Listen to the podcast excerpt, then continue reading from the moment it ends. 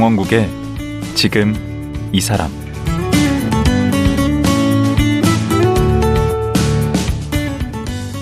안녕하세요. 강원국입니다. 어제에 이어 국내 1호 기록학자 김익한 교수와 말씀 나누겠습니다.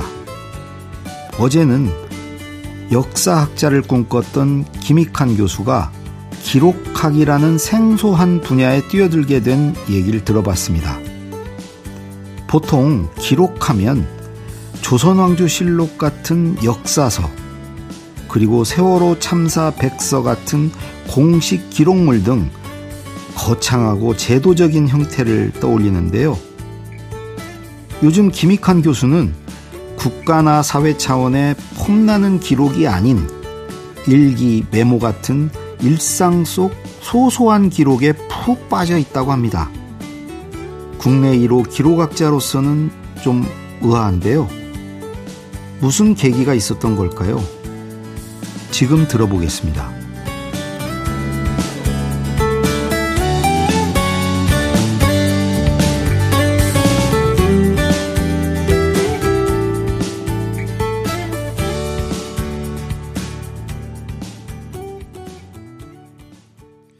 국내 1호 기록학자 명지대의 김익한 명예교수 나오셨습니다. 안녕하세요. 안녕하세요. 어제 이제 참, 아, 이게 기록이라는 게 이렇게 중요하고 우리가 메모를 잘하면 이런 효용이 있구나. 라는 얘기를 이제 어찌 보면 좀 언론적인 얘기를 잘 들었고요.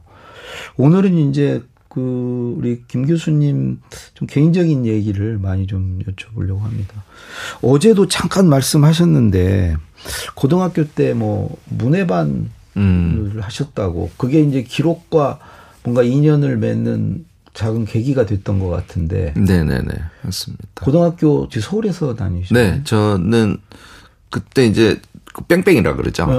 그래서 어, 추첨으로 용산고등학교. 어, 추첨으로 좋은데 가셨네. 그래서 사실 그 덕을 꽤 본 거나 마찬가지인데요. 음. 제가 지금은 뭐 이렇게 작가님 저한테 뭐 물어보시면 술술 얘기하고 하지만 음. 제가 어릴 때는 워낙 내성적이라서 아, 말을 못했어요. 그 고1 때도 그랬었는데 어느 정도였어요? 음, 하여튼 뭐 얼굴 빨개져서 어뭘 못할 그래도 뭐 정도로. 뭐 반장 같은 거 하고 그러지 않아요? 어 그래서 저는 사실 공부는 좀 하는 편이었는데 네. 고등학교 1학년 때 처음으로 반장이란 걸 했어요. 네. 그 정도로 내성적이었습니다. 그 당시에는 뭐 빨리 하셨는데 선거를 거의. 하는 그런 제도는 아니니까 네. 담임 선생님이 지명 제도였잖아요. 어. 그런데 초등학교 때 중학교 때는 제가 지명을 당해도 정말 저항해서 고등학교 때는 어떻게 하게 됐어요? 고등학교 때는 좋으신 분인데 응. 폭력 교사. 담임 선생님이? 그래서 뭐 엄청 야단을 치고 안 할 수가 없어. 좁힐 정도의 느낌이라서 제가 안 할 수 없이 했습니다. 근데 그렇게 내성적인 분이 무슨 문해반 활동을 음, 그러다가 이제 그김 선배님이라고 저보다 이제 두 개 학년 높으신 어제 그 당시 그 당시에 3학년이신 문해반 반장님을 뵙게 됐는데 너무 멋있는 거예요. 막 이렇게 왜 음. 고등학교 1학년짜리가 음. 무슨 갑자기 니체 뭐 이런 어. 철학자 이야기 듣고 어. 뭐 한국의 문학인 이야기를 문학 청년이었었구나. 어, 뭐 이제 이런 얘기를 들으니까 너무 멋있으셔가지고 음. 그분이 제 우상이셨죠. 그래서 음. 그 선배님의 에, 지도에 따라서 어. 어, 이제 문학 작품도 많이 읽고 평론도 좀 읽고 또 선배님이 가르쳐 주는 뭐 서양 근대 철학도 좀 공부하고 어. 그러면서 제가 1학년 때 이렇게 막 말을 하는 기회 같은 걸 주셨어요. 그래서 어. 어, 문예반에 연단 위에 올라가서 어. 말을 해보라고 요구하시기도 하고. 당신 보통 문예반이면 뭐 여학생들하고도 이렇게 교류가 있고 그러지 않나요? 아 그때는 남녀공학이 아니래서 네. 어, 남학생들만 있었고요. 근데 여학교. 이제 그게 계기가 돼서 제가 초로라고 음. 이화여고랑 같이 하는 남녀가 같이 하는 서클에 또 가입을 해서 아. 거기서 이제 뭐 문학 토론 같은 걸 고등학교 때 내내 하면서 성장을 했어요. 그게 주 목적이시지 않았나? 어, 뭐 아무래도 그렇죠. 여학생 만나고 이런 거. 너무너무 좋아했습니다. 그리고 음. 더 멋있어 보이고 싶으니까 그렇죠. 더 앞에서. 공부를 열심히 하게 되고 어. 더 작품을 많이 읽게 되고 이래서 음. 그 제 생각에 제 고등학교 1학년 3학년의 삶은 정말 지적으로 엄청난 성장을 하는 시기였습니다. 와. 이게 제가 이제 역사를 하게 된 계기인데요. 그 음. 김 선배가 뭐 예를 들어서 김수영 시인 얘기하고 뭐 이렇게 얘기하면서 어. 이 이들의 그러니까 이 모든 말들이 음. 역사 앞에서 비로소 명징해진다. 이런 표현을 하셨어요. 그 지금도 이 명징이라는 단어를 음. 기억을 해요. 왜냐하면 하여튼 시의 음, 그 난해함, 시의 어떤 기품 또 사, 현실 사회의 어떤 현상들, 사람의 마음들 그것이 무엇이건 역사 앞에서 비로소 명징해질 것이다. 이제 이런 표현을 하셔서 시간이 지나면 이렇게 분명해진 게 될지 그렇기도 하고요. 음. 역사에 대한 전반적인 이해를 가지면 아, 그게 보이는구나. 어, 정확 하게 지금 모르는 것도 정확하게 알게 되리라. 이렇게 저는 딱딱 타지는 네, 네, 해석을 했어요. 그리고 네. 사실 저는 굉장히 의미 있는 역사의 가치에 대한 어, 평 이제 말씀이라고 지금 생각합니다. 그래서 그 역사에 관심을 갖고 결국은 그게 이제 어제 얘기한 대로 기록학으로 넘어가는 맞습니다. 게 됐는데 아니 근데 그렇게 해서 이제 대학에 가셨는데 어제도 이제 뭐 공부를 게을리 하셨다 군대 가기 전까지 그때가 이제 시절이 워낙 그랬던 음. 때고 근데 박정희 대통령이 피격된 사건이 김익한 교수에게 어떤 영향을 끼쳤습니까? 그게 인생을 송두리째 흔들어 놨다고. 음, 네네, 네, 맞습니다. 그러니까 대학 1학년 때 되게 꿈 많게 갔겠죠. 음. 그런데 80년이 되면서 할 수 있는 게 거의 없었어요. 일단 뭐 예를 들자면 통행 금지가 그 당시에 있었습니다. 있었죠. 제가 대학 1학년 때는. 네. 그래서 11시쯤 되면 다 집에 가야 돼요. 12시 통금이니까. 음, 저녁 12시. 네. 그래서 뭐 상징적으로 그렇고 음.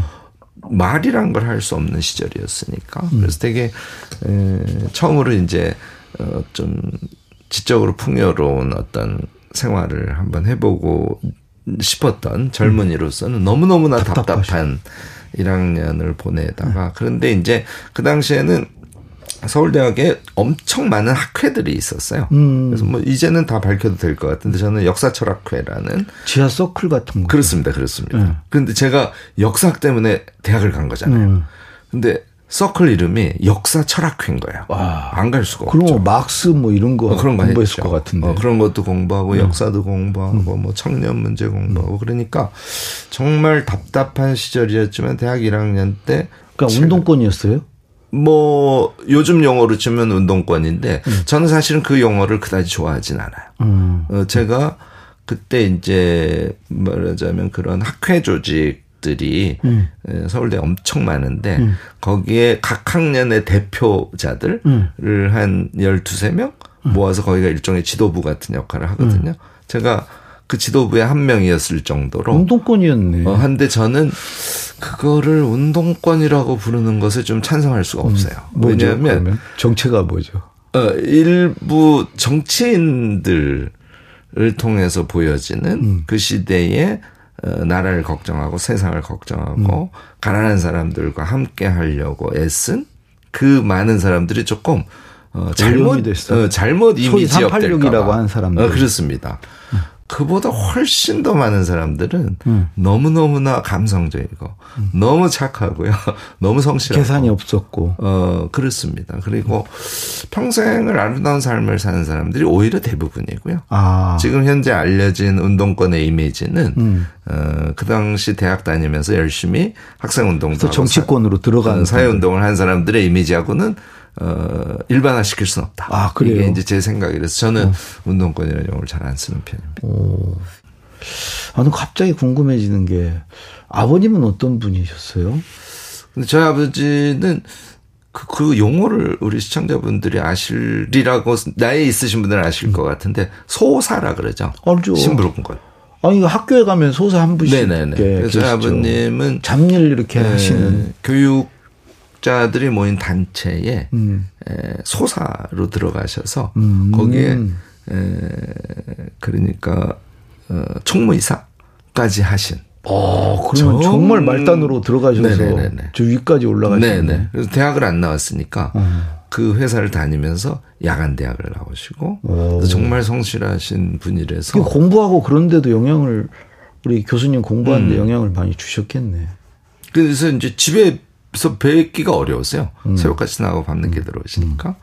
그런데 에, 두 가지는 저희 집에 룰이 있었습니다. 하나는 아침에 학교 가기 전에 네. 큰 소리로 10분 정도 교과서를 읽고 가는 거.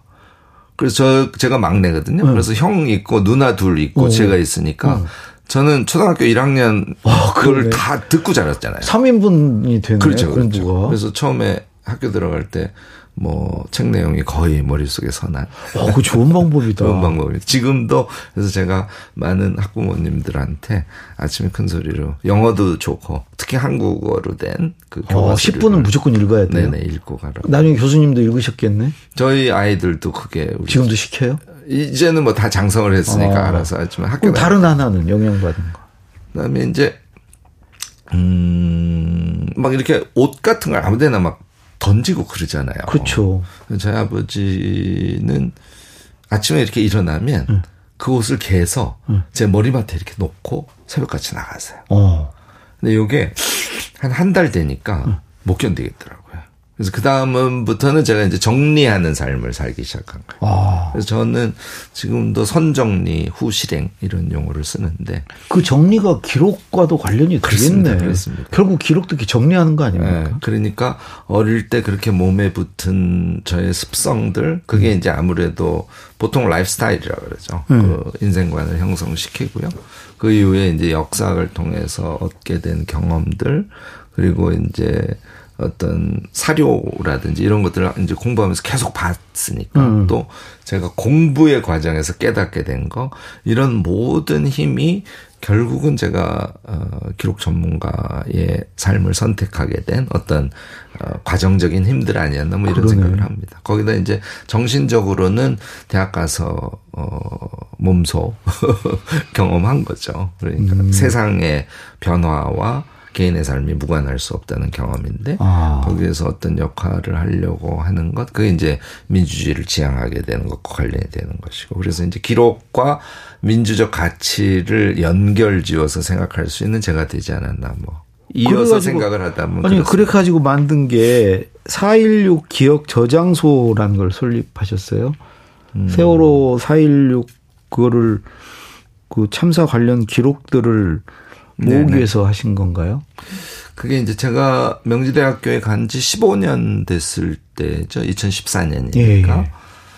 근데 세월호 참사가 터졌는데 기록을 전문으로 하는 사람이니까 음. 아 동물적으로 저건 기록으로 남겨야 된다는 어. 생각을 하게 됐겠죠. 그래서 이제 진도로 바로 저희가 팀을 짜서 누가 오라고도 안 했는데. 어, 저희가 이제 내려가서 음. 진도체육관 뒤편에다 이렇게 부스를 치고 음. 어, 기록 보존 자원봉사단 뭐 이렇게 이름해서 오. 활동을 했던 게 계기가 됐는데요. 그 과정에서 그 유가족들하고 너무너무 가까워지게 됐어요. 자원봉사자들하고도 가까워지게 되고 어. 그래서 그 이후에 안산에 이제 올라와서 어 유가족들 활동하는 걸 옆에서 지켜보는데 유가족들 제가 이제 기록이 전공이니까 음. 교수님 우리 거 기록이나 해주세요. 막 이렇게 어. 가까워지니까 어. 그런 요구도 듣고 해서 바로 14년 8월에 예. 에, 4.16 기억저 장소라는 조직을 만들고 어. 거기 대표를 하시고. 아닙니다. 저는 아니에요? 도움이고 네. 어 이제 아무래도 유가족들이 저는 아. 그 기록을 수집하고 관리하고 또 유가족들이 그 기록을 보고 세상에 널리 알리고 음. 하는 것을 스스로 하시는 게 필요하다고 봐서 예. 저는 주로 이제 유가족 교육하고 음. 이런 역할을 하게 됐고요. 지금도 4.16 기억저장소의 소장은 유가족이 하고 계십니다. 그럼 그 결과물이 뭐가 나왔나요? 지금 뭐 우선은 아이들이 쓴 일기라든지 아이들 기록이 있죠. 아. 그다음에 슬프지만 아이들이 이제 바다에서 사고를 당하고 바다에서 건져 올린 유류품들이 있습니다. 음. 이런 것들이 이제 기억저장소가 갖고 있고요. 예. 또 이제 아무래도 전 국민이 엄청난 응원을 했지 않습니까? 음. 힘내시라고. 음. 그래서 그런 어, 국민들의 애도와 응원 그런 메시지들 어, 그런 뭐 리본 어. 기억나시죠? 그래서 그런 것들도 이제 샘플을 남기고요.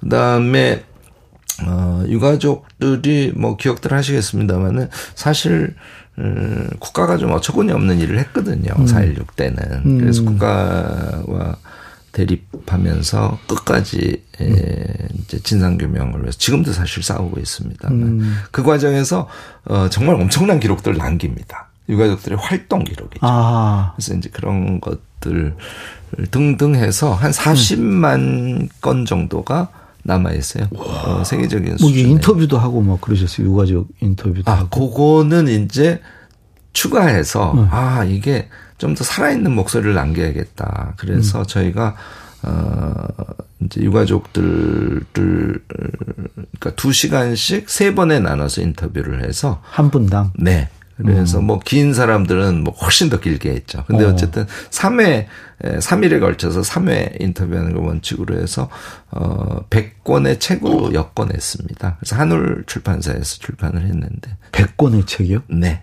그래서 유가족들 한 사람이 한 권의 책으로 엮여 있는 책인데요. 어, 그들의 그 4.16 참사를 겪었을 때 그 기억들, 마음속의 응어리짐들, 눈으로 봤던 여러 가지 현상들에 대한 자기 해석들, 어, 하늘로 간 아이들에 대한 감, 자신 있을 감정들, 거예요. 그런 것들을 세세하게 기록으로 남겨서 어. 그거는 역사에 전승해야 된다는 생각으로 저희가 작업을 오. 음. 그러니까 4.16 기억 저장소가 주체가 돼서 어. 어 이제 그 전체 책임은 서울대 인류학과의 이현정 교수가 맡았고 제가 팀장을 아. 했었고 연구자들이 이제 10명 이상이 되는 연구자들이 같이 참여를 해서 어, 작업을 했습니다. 그래서 그게 끝남으로써 이제 4.16과 관련된 기록은 1차적으로는 좀 마무리됐다 이렇게 아니 그. 뒤에 이제 이태원 참사도 있고 그랬는데 이런 참사가 이제 기록으로 좀 남겨야 될 이유가 있는 거죠. 음, 크게는 역시 두 가지라고 보는데요. 하나는, 음, 기록을 해서 지금 4.16 기억저장소 같으면 웹사이트를 통해서 적극적으로 그 4.16과 관련된 그 기록들을 공유할 수 있도록 하고 있거든요. 음. 그러니까 그런 음 이제 이태원 참사 같은 사회적 참사가 일어났을 때 제일 큰 것은 네. 사실 국민 모두가 함께 애도를 해야 되는 거잖아요.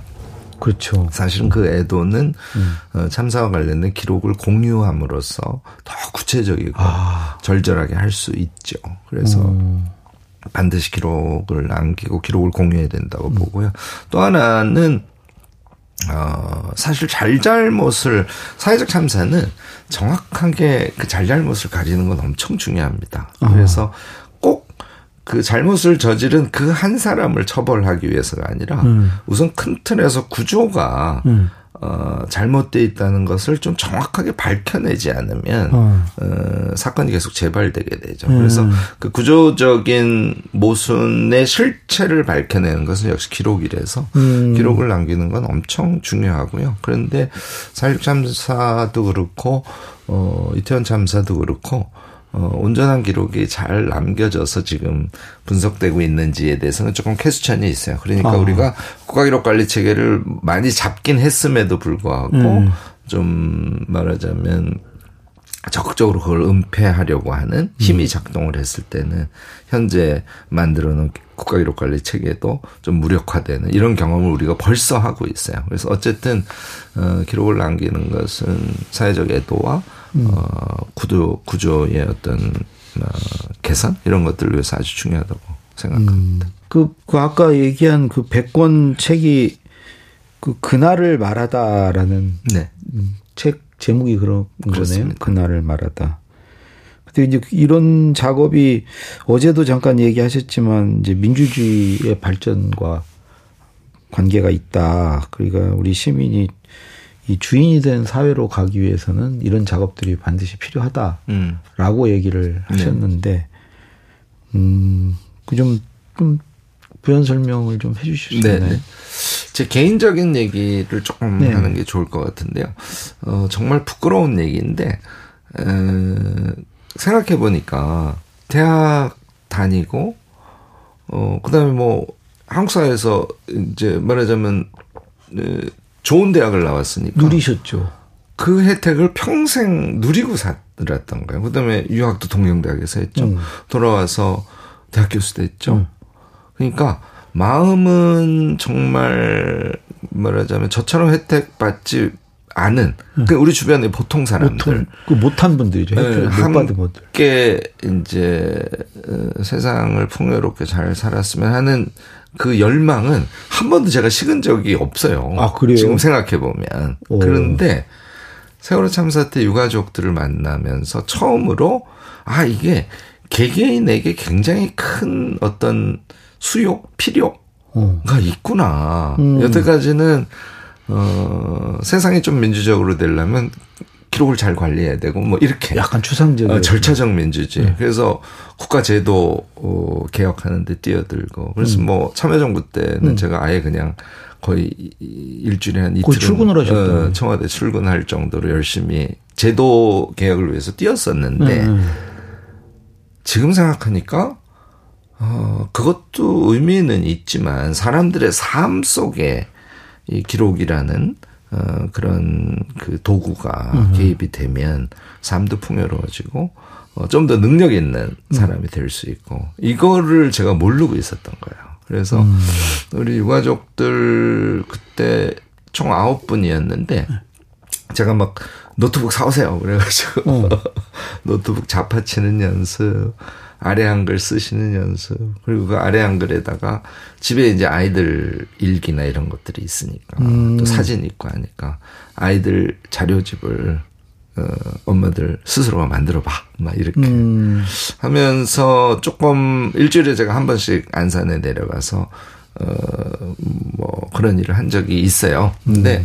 굉장히 진보가 빠르시고요. 음. 아, 내가 갖고 있는 지식을 여태까지는 제도로만 생각했는데 이렇게 사람들의 삶에 나눌 수 있구나 하는 것을 음. 세월호 참사 때 정말 몸으로 경험한 거예요. 아. 그래서 음, 사실 뭐 이제 제도로서의 기록 관리 쪽은 뭐 다른 교수님들도 꽤 있으시고 음. 또 제자들도 몇백 명도 있고 해서 음. 저는 이제부터는 음. 어, 사람들의 삶과 기록 또는 삶과 음. 메모, 음. 삶과 기억 뭐 이런 측면에 좀 더 집중을 하는 것이 좋지 않겠나 하는 생각을 어, 세월호 참사 때 제가 아. 느끼고 결심을 하게 됐죠. 그게 이제 어떤 개인 차원으로 일상의 수준으로 이렇게 그 내려왔네요. 그렇습니다.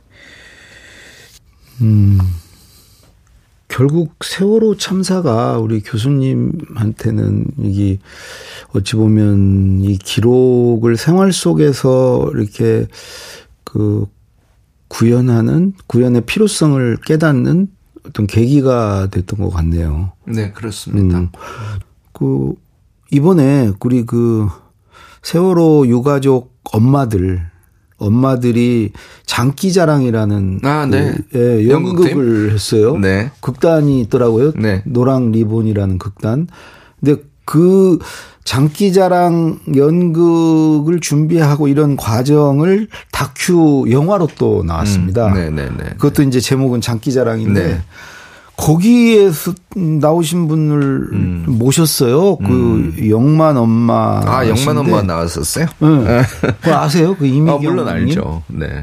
오, 아니 이분은 거의 그 이번 그 연극을 하면서 새롭게 태어나셨더라고요. 음, 음. 그 그야말로 본인 말로 이렇게 연극인으로 네네네 어, 네. 새 삶을 찾은 거죠. 어. 어, 정말 멋진 일인데 거기에 또 우리 교수님이 관련이 돼 있네. 아, 뭐 제가 연극에 관련돼 있지 않고 그 아까 얘기한 뭐죠? 어, 다만 영만 음. 엄마가 네.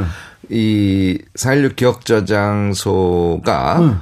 말하자면 전문가들이 중심이 돼서 움직이다가 음. 유가족들이 중심 유가족들이 직접 운영하는 그러한 아카이브가 됐으면 좋겠다라고 생각을 하고 음. 최초로 어 기억 저장소에 소장을 하신 분이에요. 아 그분이 어, 그리고 제가 어 이제 이 자판 연습시키고 막 했다 그랬지 않습니까? 음. 그 멤버 중에 하나가 이제 영만 엄마를 해서 영만 엄마는 기억 저장소 기억 뭐 기록 이런 거가 깊은 상관관계가 있고 오. 또 한편으로는 제가 유가족들의 성장을 보면서 예. 사실 우리가 트라우마에 의해서 고통받는 것만 얘기하는데 예. 트라우마를 극복하고 성장하는 스토리를 가장 잘 말해준 게 영만 엄마거든요. 어, 그래서 어, 그 모든 활동들이 기록 과 무관하지 않다. 뭐 이렇게 아, 얘기할 그수 어떤 있겠네요. 성장의 계기로 삼으신. 것 같더라고요. 그렇습니다. 음. 그리고 저는 거꾸로 영만 엄마 등에게 배운 거죠. 아, 기록을 삶에 에, 이렇게 좀 적극적으로 도입하고 자신의 그 삶에 조금씩 조금씩 성장 같은 것을 스스로 만들어가는 것. 그것이 우리 사회에서 가능하구나. 하는 것을 보여주고 제가 이제 어, 국가 제도로서의 기록 관리를 하다가 아 어찌 보면 개인의 삶과 기록의 문제로 어 인생의 요걸 계기로. 또 활동 중심을 확 바꾸게 된 계기가 바로 어 그런 영만 엄마 등 그래서 또 결과적으로 나온 게 이번에 나온 쓰신 거인의 노트라는 책이고. 네, 그렇습니다. 그런 책을 전혀 뭐 상상도 못 하다가, 음. 어, 아, 이런 책을 이제는 내야겠다라고, 음. 이제 아까 얘기한, 어, 2014년 이후 대체로 그 그래서 시간이 엄청 흘렀는데. 어, 2020년까지 세월호 관련된 기록 작업을 끝내고, 음. 그때부터는 이제 본격적으로, 어, 이제 삶과 기록을 고민하면서 그 산물로 이제 뭐, 음. 요번에 책이 나. 더 거슬러 올라가면 처음 기록학에 관심 갖던 때로부터 벌써 몇십 년 지나서 지금 이게 결실을 맺은 거네요. 그렇게 예. 볼수 있겠네요. 열매가 열린 거네. 내용 안에 이렇게 녹아져는 있습니다. 예. 그래서 아, 오늘은 시간이 다 돼서 내일 하루 더 모시고 뭐 진짜 제일 듣고 싶은 얘기인데 이제 거인의 노트에 나오는 우리가 어 일상에서 어떻게 기록하고 그 기록을 통해서 이제 무엇을 얻을 것인가 방법은 어떤 건가 좀 자세히 얘기 듣도록 하겠습니다. 예. 오늘 말씀 고맙습니다. 네, 고맙습니다. 국내 1호 기록학자 명지대의 김익한 명예교수였습니다.